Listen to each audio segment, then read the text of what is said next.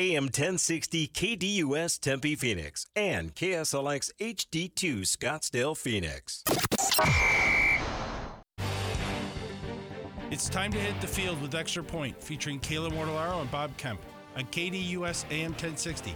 Tweet the show at KDUS AM 1060 or give us a call at 602 260 1060. The snap is back. The hold is down. You can't miss with this combination. And the extra point is good.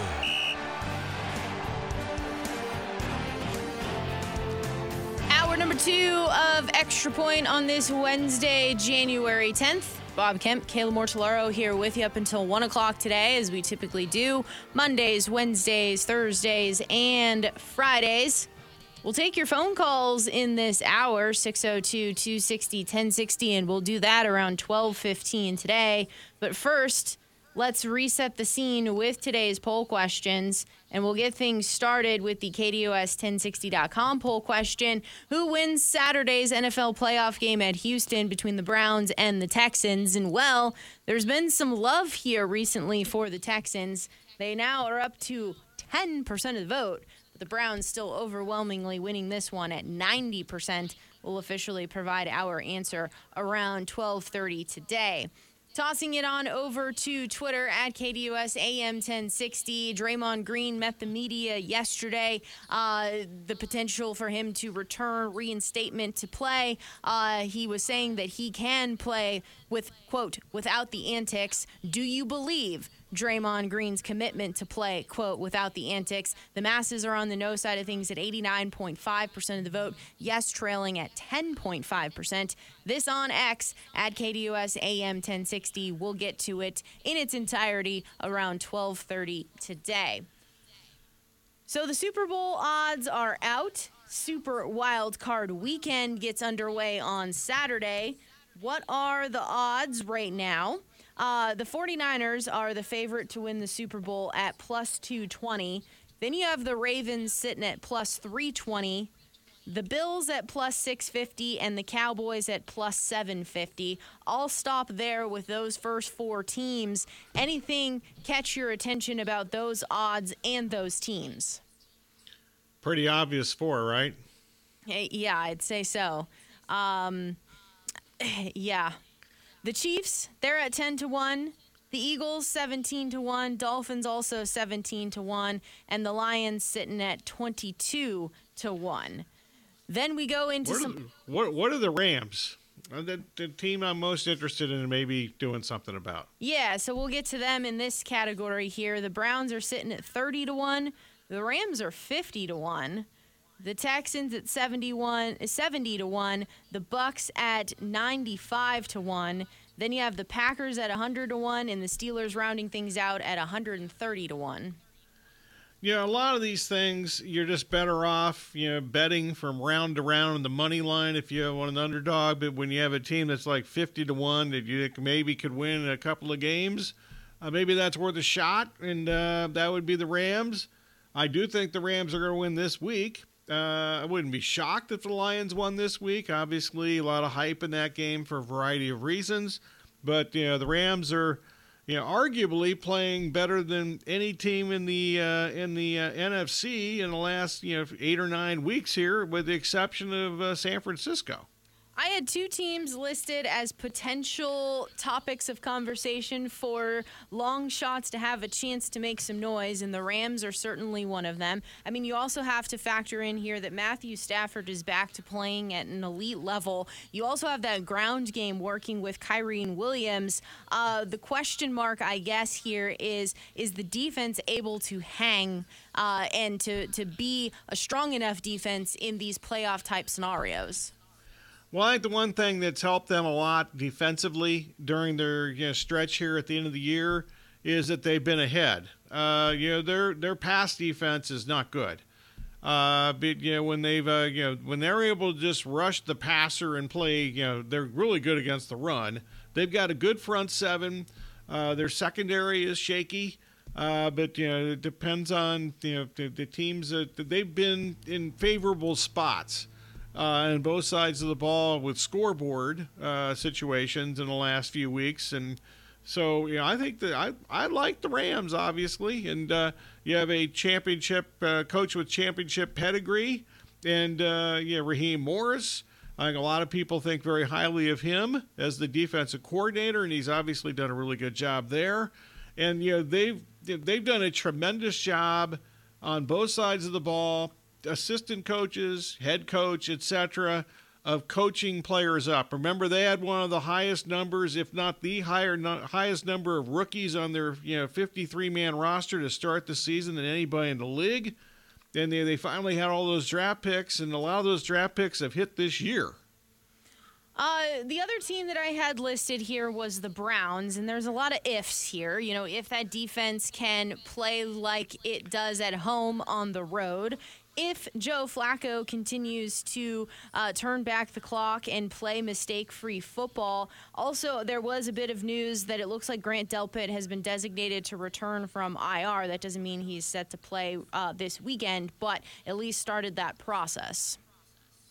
Yeah, I'm not buying the Browns. I'm sorry for long term or maybe even after this week, and I'm not sure what I think about this week. We'll get to that in a few minutes here at the bottom of the hour.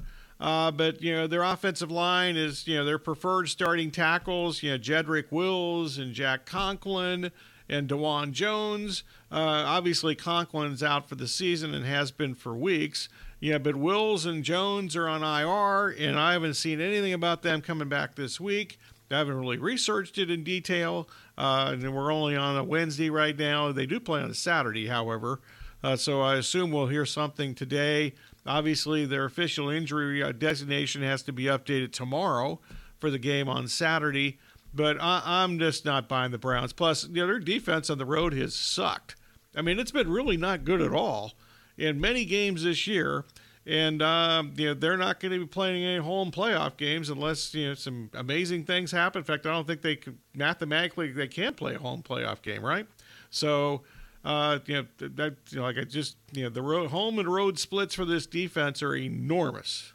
Uh, I can't get on board with the Eagles at 17 to 1. It just really feels like they're a team uh, in disarray right now. Yeah, so much so that I'm going to be on Tampa on Monday night. The next thing for me too, looking at this, uh, like the Dolphins, seventeen to one, uh, it really just seems as though it's been pretty apparent that when another team comes in with that next level physicality, they aren't quite ready to match that. Yeah, this is something that I think, uh, at least I think both, maybe both of us, I definitely pinpointed this earlier in the season and I look pretty much look to play against against against them, and uh, whenever they are facing a team with the physicality thing, or you can take that a step further. I'm not positive about this because you know some records have changed in the last you know, week or so, but I'm pretty sure that Dallas is the only team that they've beaten this year that has a 500 or better record, and that quite frankly they were lucky to win that game against Dallas.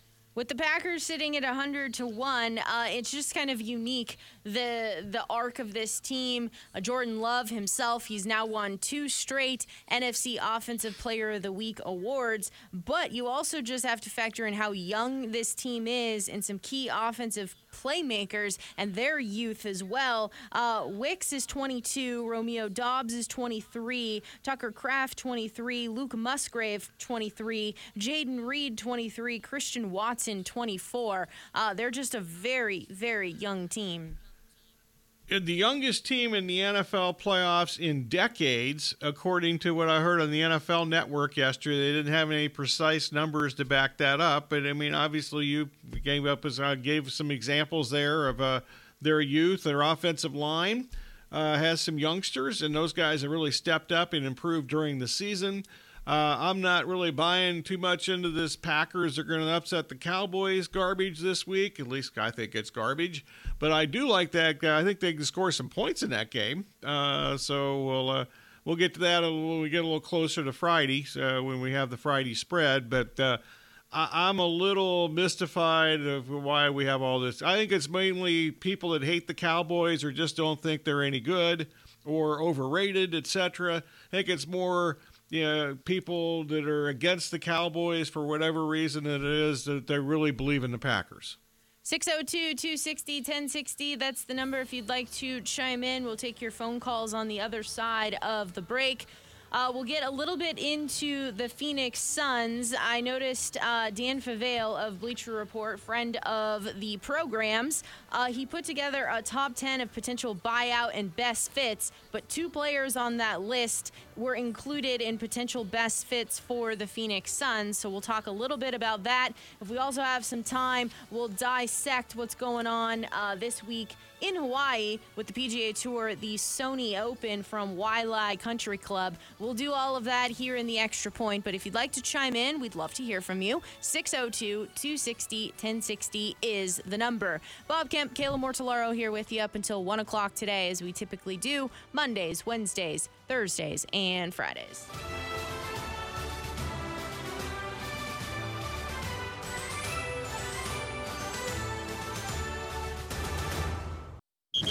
Have you downloaded the KDUS 1060 app yet? Download today and get all of your favorite local and national shows right on your phone.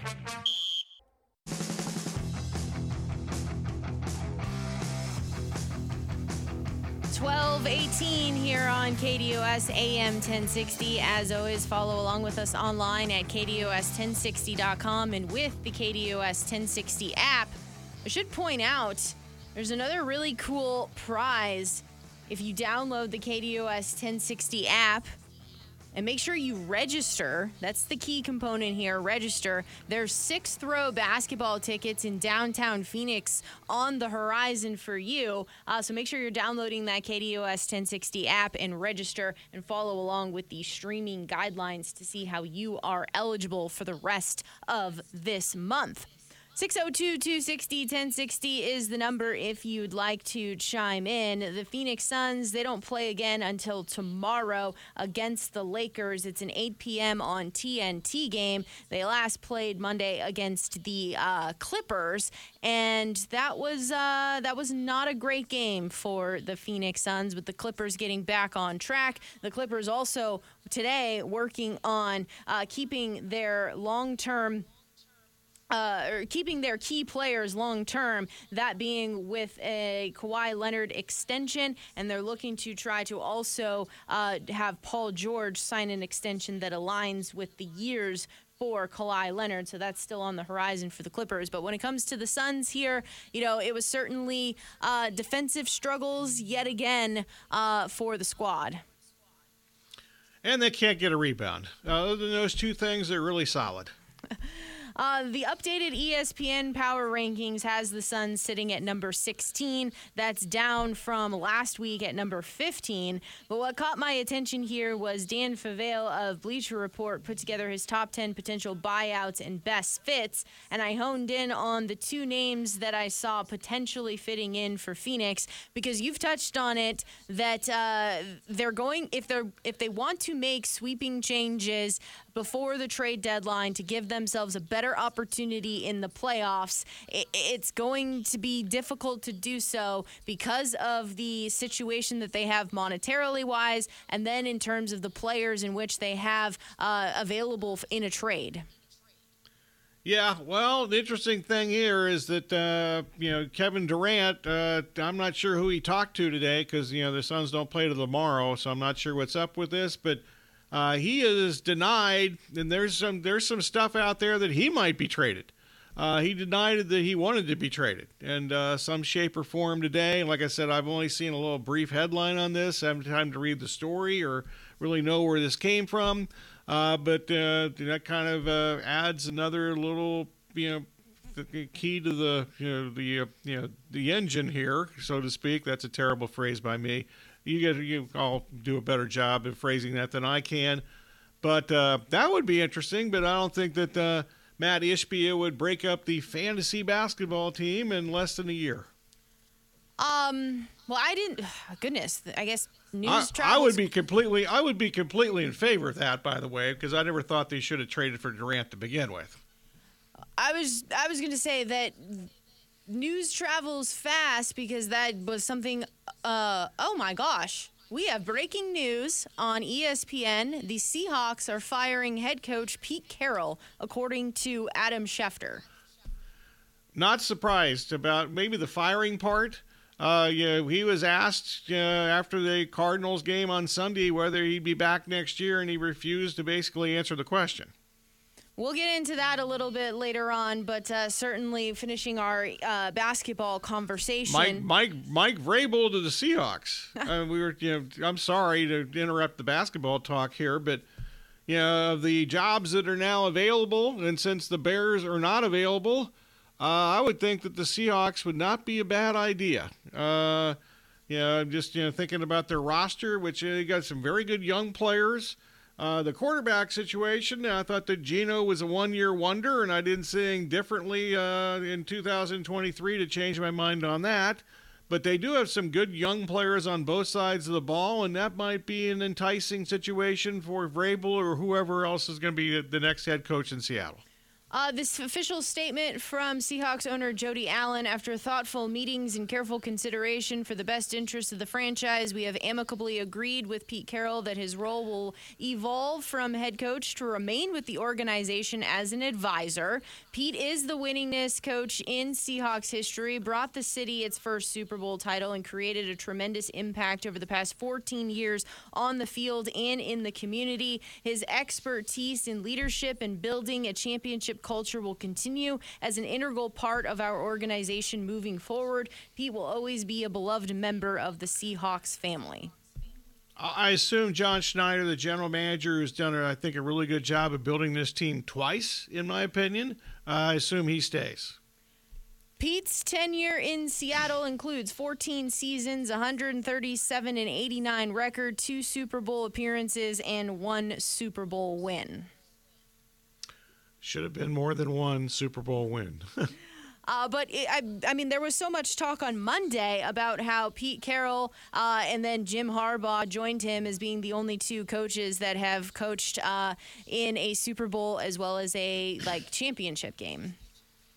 Okay, I'd completely forgotten about all that, but uh, yeah, and like I said, I knew something might be up because he just you know was reluctant to even get into his future after the Cardinals game on Sunday, which was the season finale for the Seahawks, obviously, and they were really disappointing this season, and they absolutely were one of the worst teams in football in the second half of the season at uh, you know he is what is he? Let me see if i can pull this up quickly. 72 years old. Uh, well it says that he is going to remain with the seattle seahawks organization. So i guess coaching career uh, complete for pete carroll. When we kind of try to put that into perspective a couple of different stints with two different teams uh, a couple of different stints in the nfl and then of course his success in college yeah, absolutely. Uh, you know, to include the USC years when uh, you know they broke every rule in the world, in the history of the uh, NCAA handbook or lack of a handbook, and uh, you know however much that had to do with their success is deba- debatable and uh, will probably be debated forever. But uh, they didn't seem to really care about those things in those days at USC. We'll uh, touch on that a little bit more. Uh, back to the NBA conversation here. And uh, Dan Favale of Bleacher Report put together his top 10 potential buyout and best fits. And the two names that popped up in potential connection with Phoenix, according to Dan and what he's seeing around the league and the needs, uh, he brought up Patty Mills with the Atlanta Hawks. It is the second season in a row, Dan notes, that he's kind of been a non factor. And the question here is this because he's 35? Or is this because he's on a team that doesn't really need to use him in heavy minutes or high leverage situations? Dan says maybe it's a bit of both and leads to potential fits being with Minnesota, Orlando, and Phoenix. Yeah, I think that uh, all that's very valid. I think that's an accurate assessment from Dan. Also, I'm guessing that uh, no matter how deep this buyout list goes or how many days we talk about this, because it's going to be, I think, a frequent topic between now and the trade deadline and past the trade deadline. These guys we're going to hear mentioned here, including Mills, they're going to have lots of options if they're any good as to where they end up. And I don't think Phoenix is a real you know, viable destination unless you just want to live here. Uh, basketball wise, this this is a mess. Thaddeus Young was the next person's name listed with the Raptors. Uh, if the Raptors don't actually need him to match salary in more trades that they're set to made to make, a buyout could happen, according to Dan. He is well 35 years old, but can still yeah. give a team um, in need of big. A big backup minutes, potential fits Denver, Memphis, or Phoenix. Yeah, and I have no idea how good he is anymore. I've not watched a whole lot of Raptors basketball. In fact, uh, I can safely say uh, I've only watched maybe one game this season uh, of any extensive Raptors basketball. Uh, but he's been, I've advocated the Suns try to trade for him forever, uh, for many years. But, you know, 35, uh, would not be really advocating for that now. I think they've got enough old timers now quite frankly, which is part of the issue. And uh, they need whenever they whenever they try to add, if they try to add before the trade deadline, they need some young blood as you know as much as any uh, alleged contending team in the league. And I say alleged because I don't think the Suns have really almost any chance to win a championship this year. I know you just said young blood, and I don't necessarily disagree with that. Uh, piggybacking off of that, though, do you think that they need someone who, you know, the Chris Paul was the player that was going to get in your face and, and kind of elevate the motivation level? Because I'm sitting here listening to post game press conference after post game press conference about admitting how they need to have a sense of urgency. Well, at some point, who's going to be the person that says, let's go, we're having the sense of urgency tonight? Yeah, I would hope that Durant would be that guy, quite frankly. I think that's the guy that most of the players would respect uh, the most as far as uh, you know, filling that role. I think, well, I've also reached the point where I was really questioned uh, whether Frank Vogel would be the right guy here. He's uh, obviously a defensive first guy, but I think the one thing we have learned without question over the first part of the season to this point is that even though you can be the the greatest defensive coach of all time, but if you have this group of players, it doesn't matter because they can't guard people because they don't have enough defenders or enough players that are defensive oriented to have success at the defensive end. Really, at any point of their career, quite frankly, except for Durant, who at one time was a top flight defender. Now I think he's a, an, you know, an above average defender, but nothing more than that. Back to the ESPN Power Rankings. Uh, staying at number one is the Celtics at 28 and 8. Number two now on this list is the Denver Nuggets, sitting at 26 and 12. They have ascended up from the fifth spot. They won their last 12 of their last 15 games. They do have an East Coast swing coming up next. The Timberwolves at number three at 26 and 10. The Thunder sitting at uh, 24 and 11 at number four. Then the Bucks down from number two at 25 and 12. They've lost four of their last five. Defense ranks 25th since the start of January, and you do have Giannis uh, calling out the team.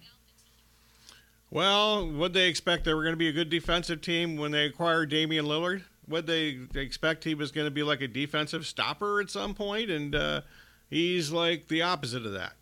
Number six on this list is the Clippers at 23 and 13, up from seven. We've noted uh, what they're doing contract extension wise with Kawhi Leonard, trying to match Paul George here shortly, according to Adrian Wojnarowski of ESPN. Number seven on the list is the 76ers at 23 and 12. Embiid, though, is going to miss a couple of games here with some knee swelling.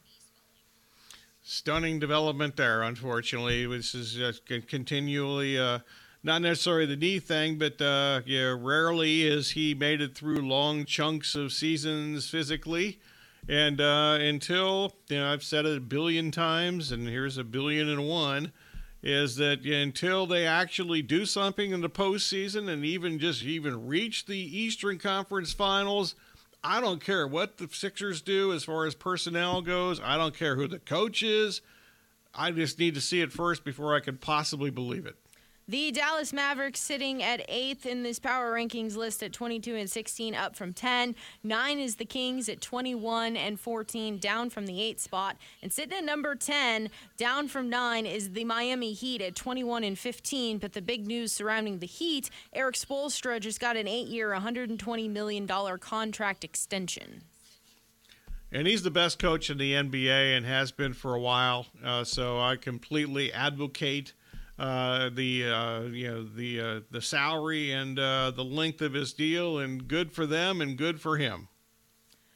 As we go to break here, uh, the news involving the NFC West, uh, the Seahawks and Pete Carroll moving on. They're going to be finding a new head coach. The official statement from Jody Allen says that he'll remain with the team in an advisory role. So add the Seahawks now to the list of teams in the NFL that are going to be looking for their new head coach. Joining the Tennessee Titans, the Washington Commanders, the Carolina Panthers, the Las Vegas Raiders, as well as uh, the Los Angeles Chargers and the Atlanta Falcons. So that's uh, what's.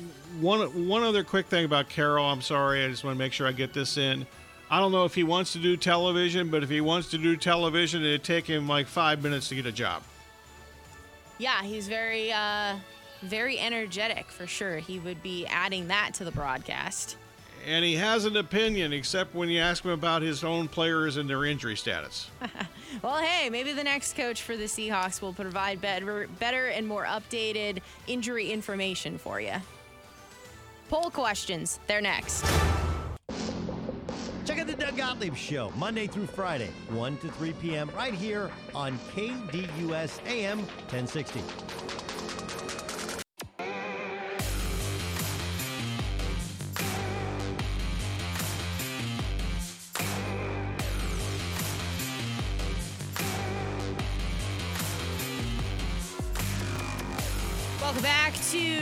Extra Point here on KDUS AM 1060 on this Wednesday, January 10th. Bob Kemp, Kayla Mortellaro here with you up until 1 o'clock today, as we typically do Mondays, Wednesdays, Thursdays, and Fridays.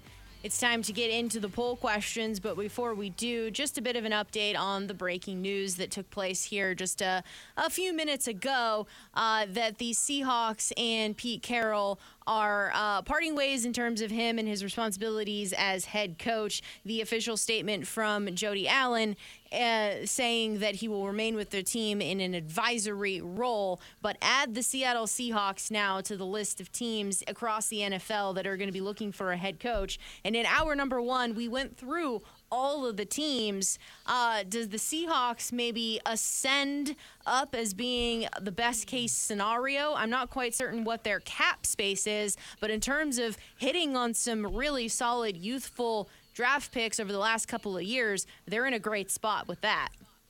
Agree with that. The young players, I think you have an excellent point about the cap space. Remember, they spent a lot of money this offseason because they thought they were going to be able to build upon making the playoffs. Surprisingly, last year, and you know, some of those guys panned out and some of them didn't.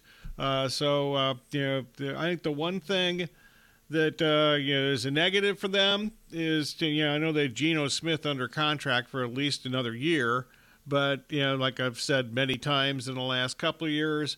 Uh, you know, he's been in the quarter. He's been a quarterback in the NFL for almost a decade, and he's had one good season. And I don't think last this year uh, qualifies as a sec, uh, uh, excuse me a second good season. He was really good last year when they made the playoffs. You didn't know what you were getting uh, from drive to drive from Geno last week, including the game Sunday here against the Cardinals. That's true. Uh, so that is the next uh, I guess, domino to fall in the NFL because you pointed out to start the week, Adam Schefter was reporting we could see upwards of, of 10 potential vacancies. Yeah, and yeah, he's counting the ones that already happened during the season. But, uh, yeah, there's going to be, this is going to happen every year. There's going to be a team or two that, uh, you know, underachieve in the playoffs, at least according to ownership or, you know, front office people that are, you know, in charge of the, those kind of things. And, uh, there'll be a surprise or two from the playoff teams that most likely won't be back on their teams next year. As it is, we will get into the poll questions here now. Uh, let's get things started with the KDUS1060.com poll question regarding the playoff teams who win Saturday's NFL playoff game at Houston between the Browns and the Texans. Well, yeah, you, you get the two teams of the choices. I should have added like a no idea for a third option because that would be my answer. Uh, but for the poll uh, question, uh, to answer the poll question, I would favor te- the Texans at home plus the points. Uh, I'm not crazy about it. You know, they've got a lot of injuries on both sides of the ball, as does Cleveland. Uh, it seems like the Houston guys have a better chance of playing this week than the Cleveland guys. Uh, so, and I'm not so sure, and I'm not buying into all the uh, the, Joe Flacco hype.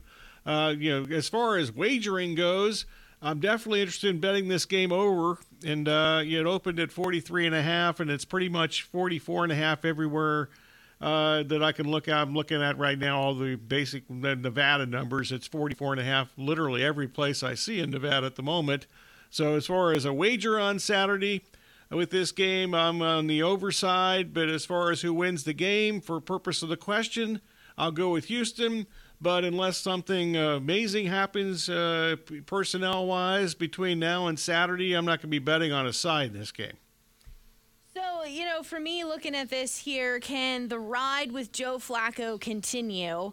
Uh, will the Browns be able to figure out their away defense versus their home defense? And then I also have to ask the question here Has Kevin Stefanski shown growth as a play caller, and is that going to translate to the playoffs? In his career, he is one and one in the playoffs, but certainly having all the different quarterbacks that he's had and kind of also their different styles this year may be one of his better offensive coaching uh, uh, uh, seasons, if you will. Absolutely. I think he make a coach. He, he's certainly a coach of the year candidate without a doubt for exactly why you said. And, uh, yeah, he's a. Uh, uh, he used to be kind of just a play action guy, and uh, he was forced to do a whole lot more between the quarterbacks and the you know Nick Chubb getting hurt early in the season and the offensive line injuries. He's had to change his uh, scheme and his approach multiple times this year, and with success. And uh, he deserves a ton of credit for that. Yeah, and I believe, you know, if I remember correctly, it was a long time ago when we were previewing the start of the season for the NFL year that uh, the the conversation kind of surrounded was this a huge year for Kevin Stefanski uh, because Yes. of Deshaun Watson and this is now his quarterback and his team, etc. And uh, it ended up being a huge year, but maybe in a, a different direction for Kevin. Yeah, I lost track of it. I was four or five starting quarterbacks with you know Driskel, who was absolutely horrible in the final game of the season. But what would you expect? Who was he was here on the Cardinals practice squad for most of 2023. Yeah. Uh, so uh, that's the Browns side of things with some questions that I have. And then for the Texans side of things here, you know, is CJ Stroud going to be able to take his game into the playoffs? You know, he's a player that obviously has played in big games throughout his career, uh, college career, and he's shown that he's capable of handling the moments, and he's handled his rookie season. We've seen some home and road splits with him as well, but overall, he's been a very solid quarterback here. What will DeMeco Ryans have up his sleeve? He's shown he's really capable of being a head coach, but the Texans have had some deficiencies here uh, with their rushing defense. Can the Browns be able to exploit that in any way, shape, or form? Really, though, the Texans seem to be a team that's all in and playing together. But with all of this kind of said and done, I do think that the Browns have a little bit more. As we're sitting here on a Wednesday, I would lean in the direction of Brown of the Browns, but I subject to to change that as the week unfolds with some injury update and news. for both sides. I think the Yes. biggest question for Houston is who does he have up his sleeve to play? And uh, one of the reasons that that rush defense has really suffered, uh, especially towards the end of the season, is they've had multiple guys out because of injury. The masses are on the Brown side of things here to the tune of 91% of the vote. Texans trailing at 9%. This is KDUS1060.com's poll question. Tossing it on over to Twitter at KDUS AM 1060. Uh, Draymond Green met the media yesterday, said, quote, uh, that he can play without the antics. So do you believe him? For me, I think it goes down to anything in life. Uh, someone's word is as good as their actions. And so, will he be able to do it? Time will tell. I think at this point, though, there's been a lot of evidence stacking up uh, in against Draymond here that he continues to act out on the court. It was getting to a level of potentially being dangerous uh, for him and other players. So the league absolutely should have stepped in when they did maybe this is the wake up call that he needed to to because nobody has really ever uh, made a big deal out of out of what Draymond's actions were on the court that were outside of basketball plays. Maybe this is the wake up call that he needed. So the proof is in the pudding here. Time will tell. Uh, but the track record so far lends you to be skeptical. I'm beyond skeptical. I would be shocked, and I don't use that word unless I mean it. I would be shocked if he, you know, took all the nonsense out. Uh, yeah, I just don't know if he can, at this point, after all these years at Michigan State, where he had some issues there too, or in the NBA, whether he's just going to change his style of play like that. I think maybe, as I said, when all this uh, went down with the Nurkic, uh, you know, cheap shot, that if the NBA really wanted to teach him a lesson, uh, it would have been a minimum of 25 games. Also, I don't think this is all in the NBA. I think the Warriors have really handled this horribly over the years, not been more, you know, you know, you know basically uh, put their fist down and say no pun, not, not directly. Oh, they, they, you know, he would kick their ass if they did that because uh, he doesn't handle those things well. Uh, but uh, you know, they I think the Warriors have also done a poor job of managing Draymond in his career, as far as his uh, anger management issues, which I think are obviously out there. Uh, the masses are on the no side of things as well at 89.5% of the vote. Yes, sitting at 10.5%. This is over on Twitter at KDUS AM 1060. Uh, because we have a brief moment here, I'll discuss the Sony Open in Hawaii from the PGA Tour, Waialae Country Club. A completely different golf course than what they just played at the Sentry. This is only 7,044 yards and it's a par 70. Uh, last week, you really didn't need to have a whole lot of driving accuracy. This week, I think driving accuracy becomes a little bit more important. Obviously, it's going to come down to putting here, another. Uh, potential low scoring event. Last year, 18 under one, but in the years past, you had to at least get to 20 under to be winning the event. There's only two par fives on the golf course here, so I think it also becomes more important as to how is your approach game. Are you able to get uh, approach shots in that 10 to 26 foot range, and are you able to make them? Uh, when we're looking at the odds here, Ludvig Aberg, he again uh, is leading the charge at 14 to 1. Matt Fitzpatrick at 18 to 1. Tyrrell Hatton at 18 to 1, Brian Harman at 20 to 1, and Russell Henley, who has had some previous success here at 22 to 1. Will Zalatoris, that's a name uh, that a lot of people think very highly of, but he suffered a couple of injuries and had to step away last season. He made his debut uh, back at the uh, at Tigers tournament, and it didn't quite go well for him. Debuting also a new putting stroke and a whole new putter setup as well. Uh, how is it going to translate here with some more time off, working on his game, making his 2024 debut this week at the Sony Open? I'm looking at Matt Kuchar for a top 20 at plus 190. He finished tied for seventh both in 2023 and 2022. And when you're looking at a player who has some driving accuracy uh, and can get the putter rolling, it is Matt Kuchar. Also taking a bit of a long shot for a top 20 with Adam Svensson at plus 260. He is well accurate off the tee. And if he can get his putter rolling, maybe he's going to have a solid week for us at the Sony Open. Uh, but when we're, you know, we can also say this now too, Bob uh, that we're a little cold yeah. in the morning, that maybe we too wish we were in Hawaii. Even I, uh, know, went on, I went on a little walk yesterday uh, around the neighborhood yesterday, and that was like at 11 o'clock after I got done with the sports zone yesterday, and uh, I was even chilly. And uh, you know, I've given you a hard time for many years about you getting cold when I'm kind of wondering how could you be cold at this point. But uh, even I admit that yesterday it was kind of whoa, and then it was like 30 degrees this morning. I didn't go outside. I'm going to go outside as soon as we're done with the show here in a few minutes because I got to to go down to the rental office and talk to them about a couple things. But uh, uh, so let's see, see how cold it is now. we'll wrap it up next. Hey, Phoenix, Doug Gottlieb here. I'm bringing the best sports talk weekdays to you, 1 to 3 p.m., right here on KDUS AM 1060.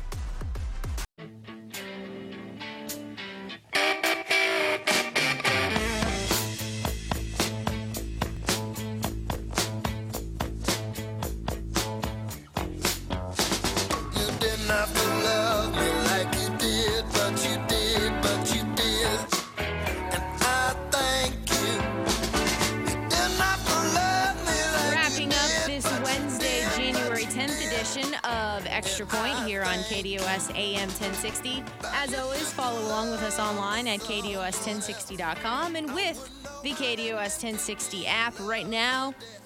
I suggest you download the KDUS 1060 app if you have not already registered. That's the key component. Get yourself eligible for some sixth row hoops tickets in downtown Phoenix. Uh, that contest going up until the end of the month. But it's that time once again. It is thank you time. As always, we thank you for listening. Special thanks to the callers, emailers, tweeters, texters, whomever, and whatever else slipped through the cracks. Also, our guest today, our final uh, fantasy football regular season, our final football update with John McKechnie from RotoWire.com. We went through a quick review of the fantasy football season past. We also talked to John about, you know, a lot of people get involved in fantasy football for just the postseason and how uh, some of the options for those particular leagues. And we'll have John on again uh, long before next season. Uh, we'll have him on uh, at least once during the off season, uh, during the free agency period, or certainly before the draft, because John also massively follows college football as part of his responsibilities from rotowire.com. Next two days.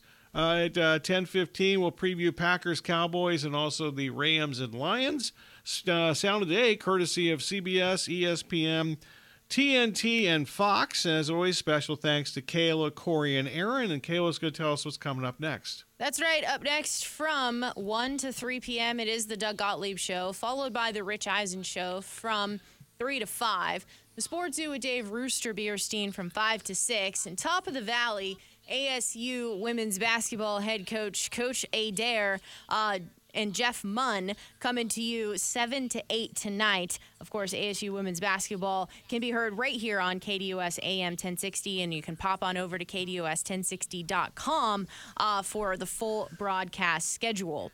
The breaking news from today's show was the Seattle Seahawks making a change at head coach. Uh, part of the statement is that uh, it was an amicably agreed upon decision and that Pete Carroll's role will evolve with the organization to remain as an advisor, but they're looking for a new head coach. And according to Ian Rapoport here a few minutes ago, Cowboys defensive coordinator Dan Quinn would, quote, quickly be considered a strong candidate to replace Pete Carroll. Yeah, and I'm kicking myself. Uh, I didn't think of that when this first came up. That's an obvious connection. Obviously, uh, Quinn, you know, the architect, and uh, you know, not necessarily the architect, because Carroll had plenty to do with that defense too. Uh, but you know, the coordinator during the heyday of the Legion of Boom and so forth. So that makes sense. Uh, even though, just philosophically, I think that they need more help on the offensive side of the ball than the defensive side of the ball. Uh, yeah. You know, th- I, I think that that's probably true. And the offense, though, has been a bit of a concern, even if you go back to the last year of Russell Wilson's years uh, with the let Russ cook thing. And then they make some some philosophy changes there, move on from him. You seem like you strike gold with Geno Smith, but uh, it was a, more of a struggle this season. Absolutely, no question. You know, they had, you know, like a lot of teams, unfortunately, in the NFL uh, every year, but, uh, you know, especially this season in some cases, they had, you know, some cluster injuries in the offensive line. And, uh, you know, rarely were they completely intact offensively as far as health goes. ESPN announced across its platforms the Michigan and Washington CFP championship game delivered 25 million viewers. It was the most watched CFP championship game since LSU Clemson back in 2020, and it increased by 45% from last year. It peaked at 28 million viewers. The average of the three CFP games this year, 23.6 million, which was the highest it's been since 2018. Well, you got four blue blood program, well, three blue blood programs in Washington in there. Not too terribly surprising about this, and I wouldn't compare it to anything to last year for two reasons. One, TCU was in the game, and uh, TCU was not in the game because there was no game. Uh, yes, that is true. Then in basketball, college hoops wise, number one, Purdue lost to Nebraska 88 72. Number two, Houston lost to Iowa State 57 53. Uh, the Cougars were the last remaining undefeated team. Yeah, and uh, you know Iowa State and uh, you know really I've not watched any Iowa State basketball. Their schedule strength was like 274 or something before last night. You know I knew about some of their returning players because I watched plenty of them obviously last year, but uh, you know so that would you know they're really good at Ames and they have all these uh, top to- ten uh, top 10 upsets in the last couple of years. Granted, they're playing a lot of top 10 opponents because it's the Big 12. Uh, so I wasn't uh, all that surprised. You know, I was a little disappointed. I'd watched Houston some. They've also played not a good schedule so far. But uh, I thought that they would look better on offense, and uh, they were inept on offense at sometimes, uh, some points of that game last year, including the final possession when they uh, seemed to really have no clue what they wanted to do. That'll do it for this Wednesday, January 10th edition of the Extra Point. Back with you tomorrow. Get things started with the Sports Zone at 10 a.m. Talk to you then.